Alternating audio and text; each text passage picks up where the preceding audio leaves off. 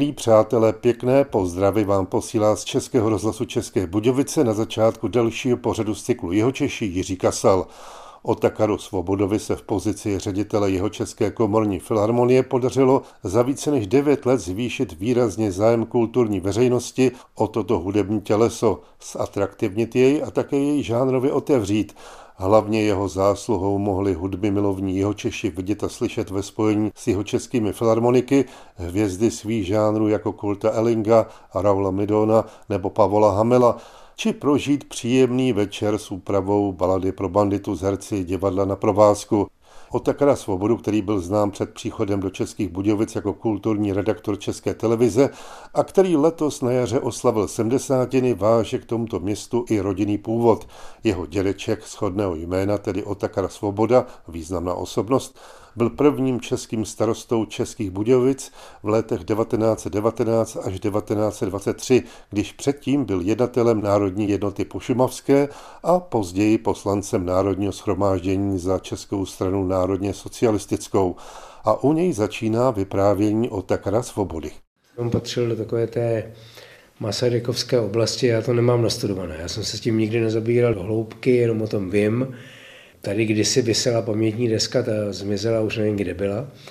A na radnici, což jsem ukazovali současné paní primátorce, vysí jeho portrét, který je takový trošku atypický, protože on zřejmě byl takový trošku nezávislý člověk, což mě je samozřejmě sympatické takhle zpětně za to. On po tom prvním období, kdy byl starosta, tak odešel, myslím, že do parlamentu a v roce 1930 umřel. Bylo mu 49, šel si večer lehnout, ráno už nevstal. A on byl současně předseda automotoklubu a prostě měl toho hodně, tak se možná uhonil. Nevím, detaily už si nepamatuju. A já jsem jako dítě, protože táta se tu narodil a táta byl ze čtyř dětí, měl dva bratry, jednu sestru, on byl druhý nejstarší po té sestře a on jako první odešel do Prahy Sestra žila v Karlových Varech a ty dva bratři napřed Budějovicích a potom v Praze. Taky odešli oba do Prahy a my jsme ještě, když byli tady, tak bydleli v takové vilce, přiznám se, že vůbec nevím, kde to bylo.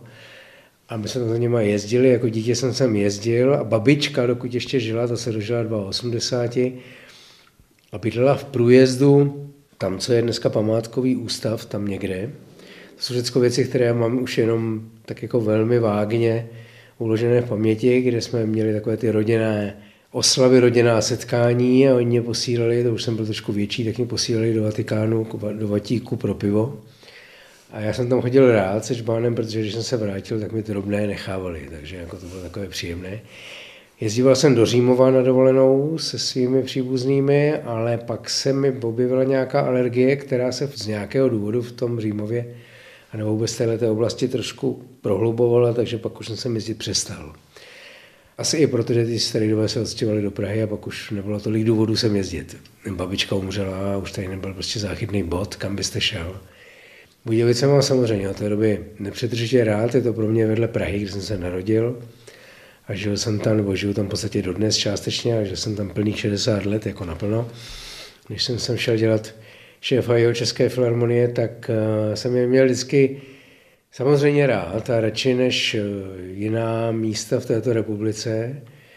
Myslím si, že to má i tu logiku, že prostě je to moc hezký město. Já jsem samozřejmě Pražák, mám rád Prahu, Praha je nádherná.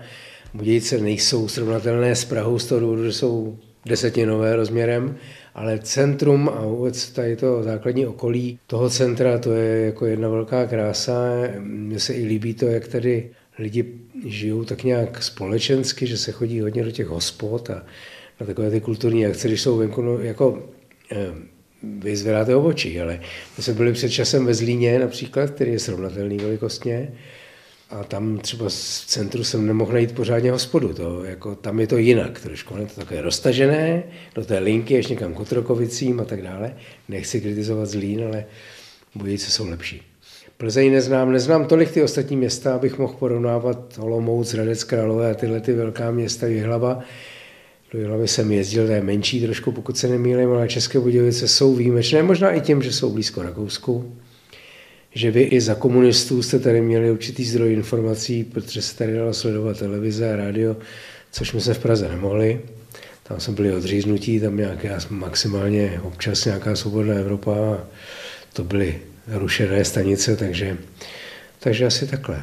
Ještě k vašim rodičům, čím byli? Oba patřili sem do České Budějovice? Ne, ne, ne, máma se narodila v Bratislavě, ale nebyla Slovenka, jenom se tam narodila českým rodičům, kteří předtím žili ve Vídni, kde se narodila její sestra, pak nějak... Já ty osudy přesně neznám, pač mám zřejmě krátkou paměť, ale vím, že naši se seznámili, eh, jak ono se to jmenovalo, penzijní ústavu v Praze na Žižkově. Táta tam byl úředník, ona byla úřednice a tam se dali dohromady. Po nějaké delší době jsem se jim narodil já a protože jsem byl hodně nemocný, měl jsem devět zábalů plic ze svých 12 let a prostě byl jsem takový jako na umření trošku z začátku prý, tak ona byla už pak víceméně doma, šla pracovat až podstatně později, pak dělala v Čedoku, táta se pořád učil tam okolo této sféry, ale byli to úředníci oba. A táta si myslím, že měl dost velký talent takového toho, řekněme, novinářského charakteru. On uměl dobře psát dopisy, ale nikdy ho neuplatnil, protože jeho zachytilo to, že on byl ročník 1916, takže ho zachytilo takové to, že jim zavřeli ty vysoké školy, takže on nedokončil vejšku.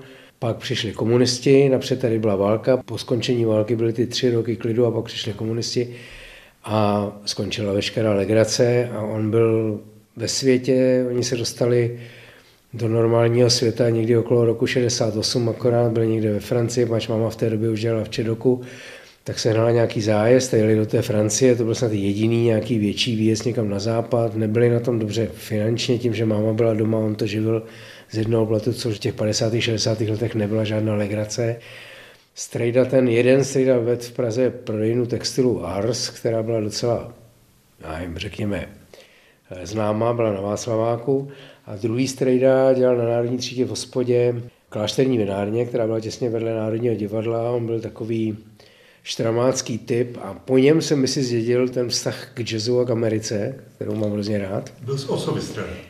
Z tátovy strany bratra, no. On e, nikdy nikde nebyl v žádné Americe, nikdy nebyl ve Spojených státech, ale měl hrozně rád jazz. Aniž by mě do toho nějak zasvěcoval, tak ty geny se tam nějak propojily protože já nemám žádný jiný důvod, abych měl téhle muzice základní vztah, protože táta tomu to bylo dost jedno, máma taky. Z maminý strany tam byla jenom sestra a ta byla starší, svobodná. Hmm, oni byli hrozně fajn, ale máma umřela ve 52 na rakovinu, táta v 69 na infarkt, oba strejdové okolo 60 na infarkty, oni taky všichni kouřili, což já nekouřím.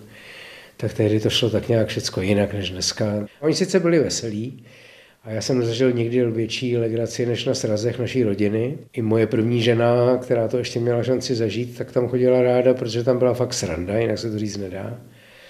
Ovšem ten jejich život, kdy nemohli nikdy nikam nic a od začátku až do konce víceméně finančně se dřeli jako na doraz, tak eh, se s tím naším, kde my se tak jako tady rozverněli tam po světě a po Evropě a pláčeme, jak jsme na tom špatně a chodíme mávat vlajkama na Václavák, tak to se nedá vůbec srovnat. Oni zažili úplně jiné věci, než se zažívají dnes a proto já to sleduju, tyhle ty akce s dost velkou nevolí, protože si říkám, že ty lidi neví vůbec, o čem mluví, protože ta skutečná bída nebo ten nedostatek byl tehdy. Teď už je to velká pohoda. I pro ty, kteří mají méně peněz, protože prostě furt máte určitou jinou úroveň, než jsme měli my tehdy, než měli naše rodiče. No. A váš životaběh?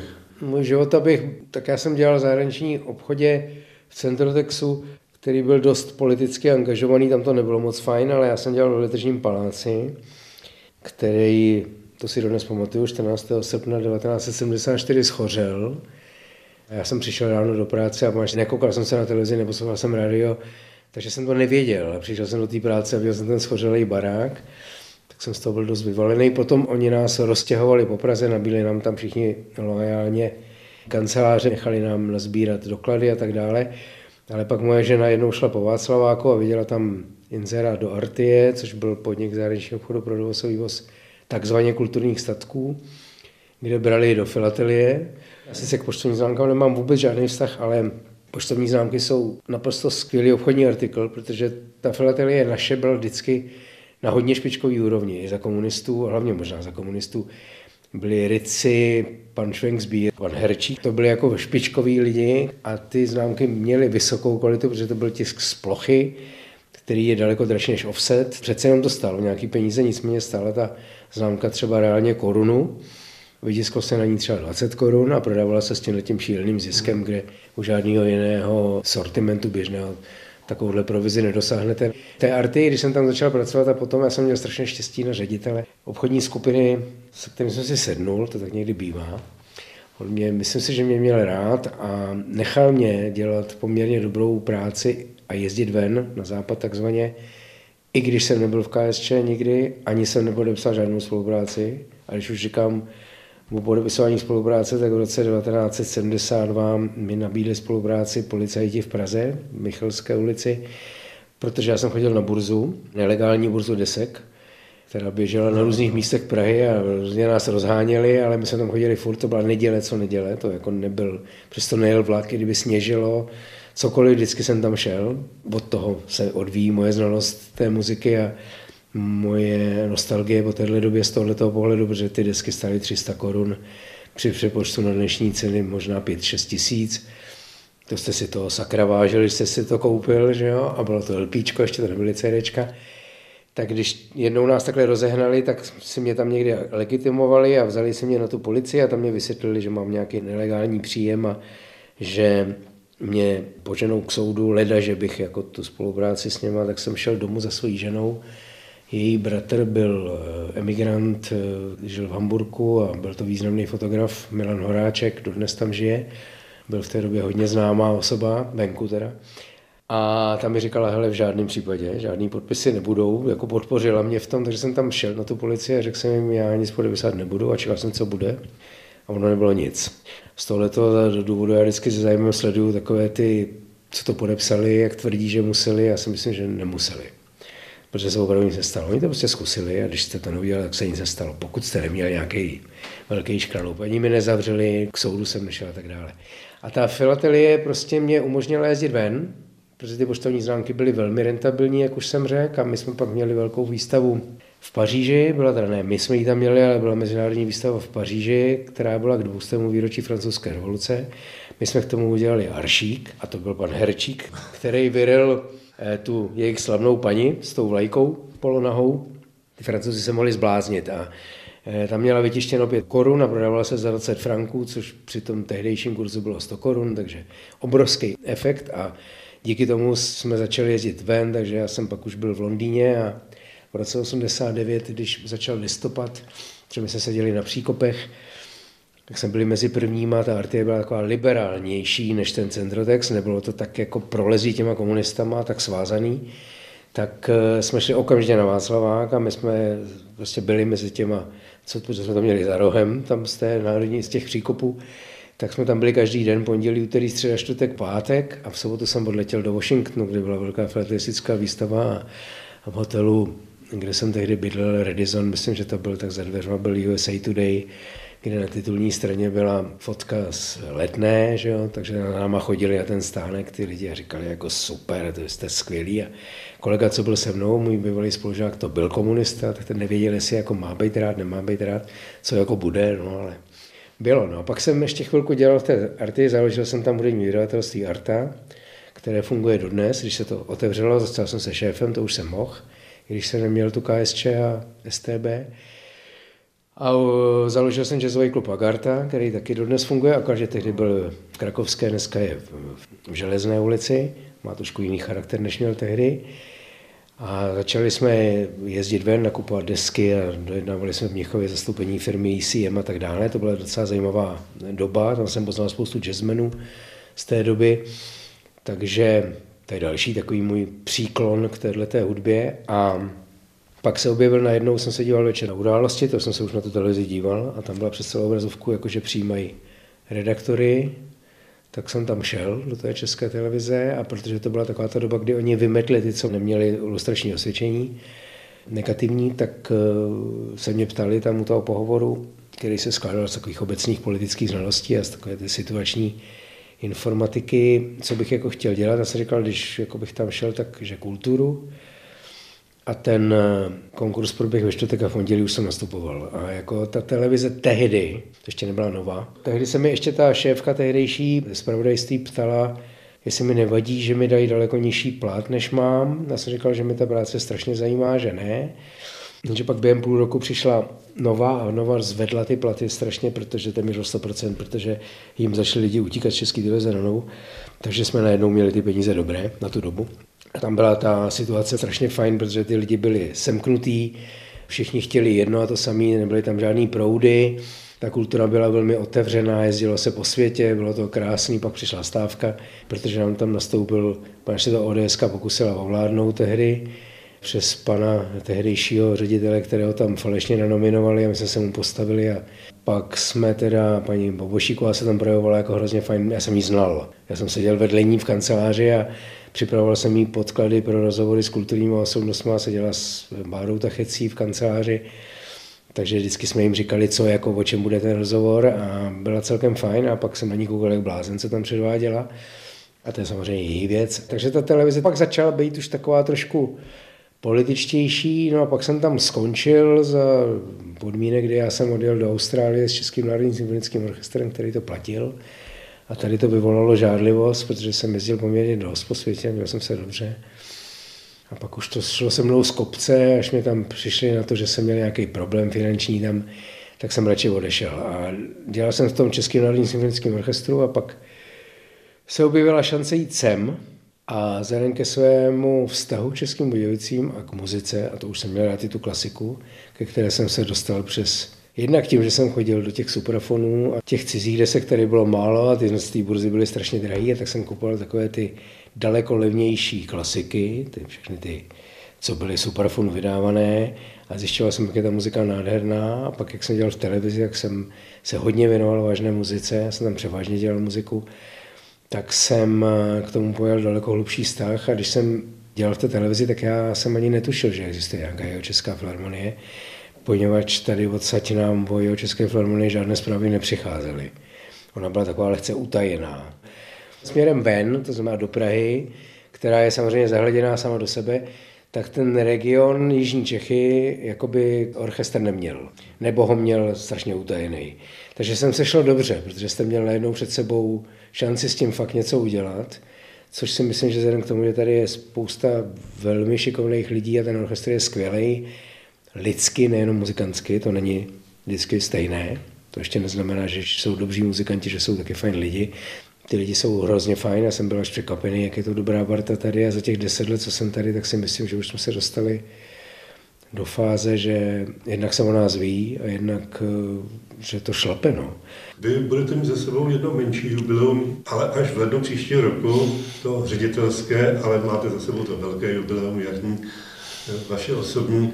Tak teď k tomu menšímu, mm, tomu desetiletí téměř už naplněnému, co byste, jak si pojmenoval jako svůj největší úspěch a naopak, co se cítíte, že se tak nepovedlo? Já si nemyslím, že bych tady dosáhl nějakého mimořádného úspěchu. Nám se podařilo s nově příchozími kolegy, abych musel jmenovat především Kateřinu Kyselovou, kterou jsem tehdy přijímal vlastně v rámci výběrového řízení, to je můj nejbližší spolupracovník. A ve spolupráci se všemi těmi lidmi, kteří už tady byli předtím a kteří neodešli, kteří naopak zůstali, tak se nám podařilo vytvořit něco, co funguje.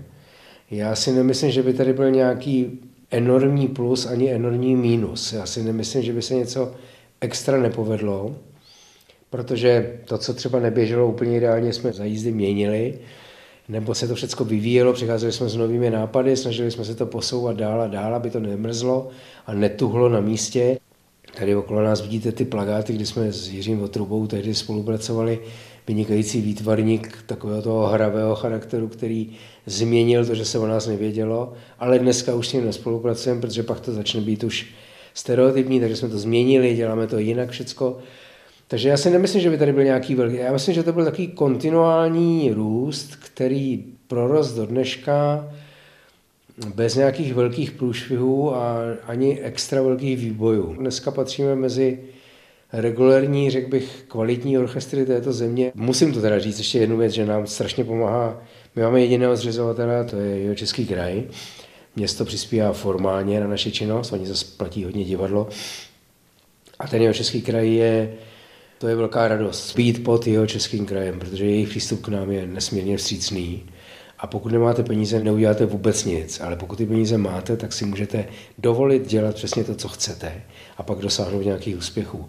A díky nim a díky jejich přístupu tady k té kultuře si to dovolit můžeme.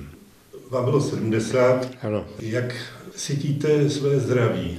Já se samozřejmě snažím to brát trochu s nadhledem a trochu eh, optimisticky byť. Pochopitelně tenhle věk vás už přivádí k tomu, že začnete přemýšlet, jak dlouho ještě.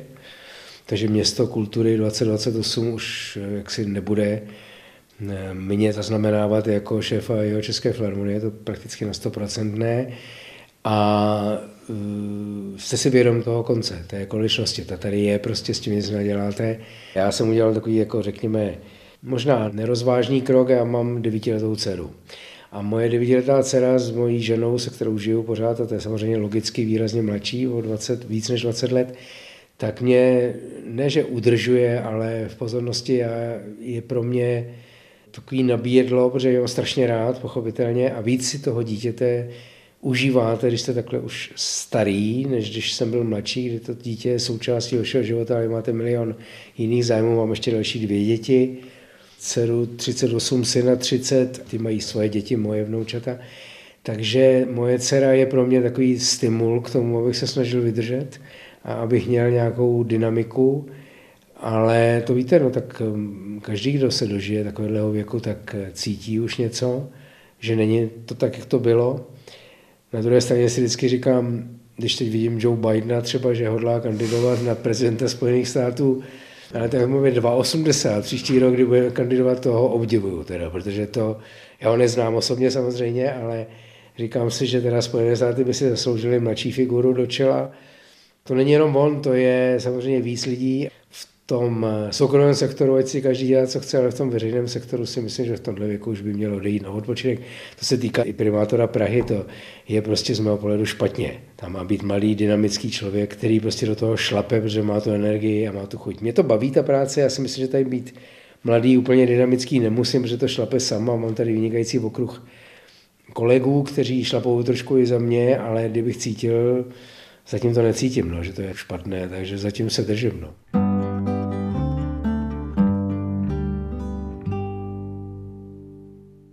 Závěr dnešních jeho Čechů musí být přirozeně hudební, neboť Otakara Svoboda je nejenom ředitelem jeho České filharmonie, ale také velkým znalcem a příznivcem jazzu, který prezentuje posluchačům ve svých pořadech na stanici Vltava. Co by chtěl Otakara Svoboda, aby jeho vyprávění hudebně doprovodilo?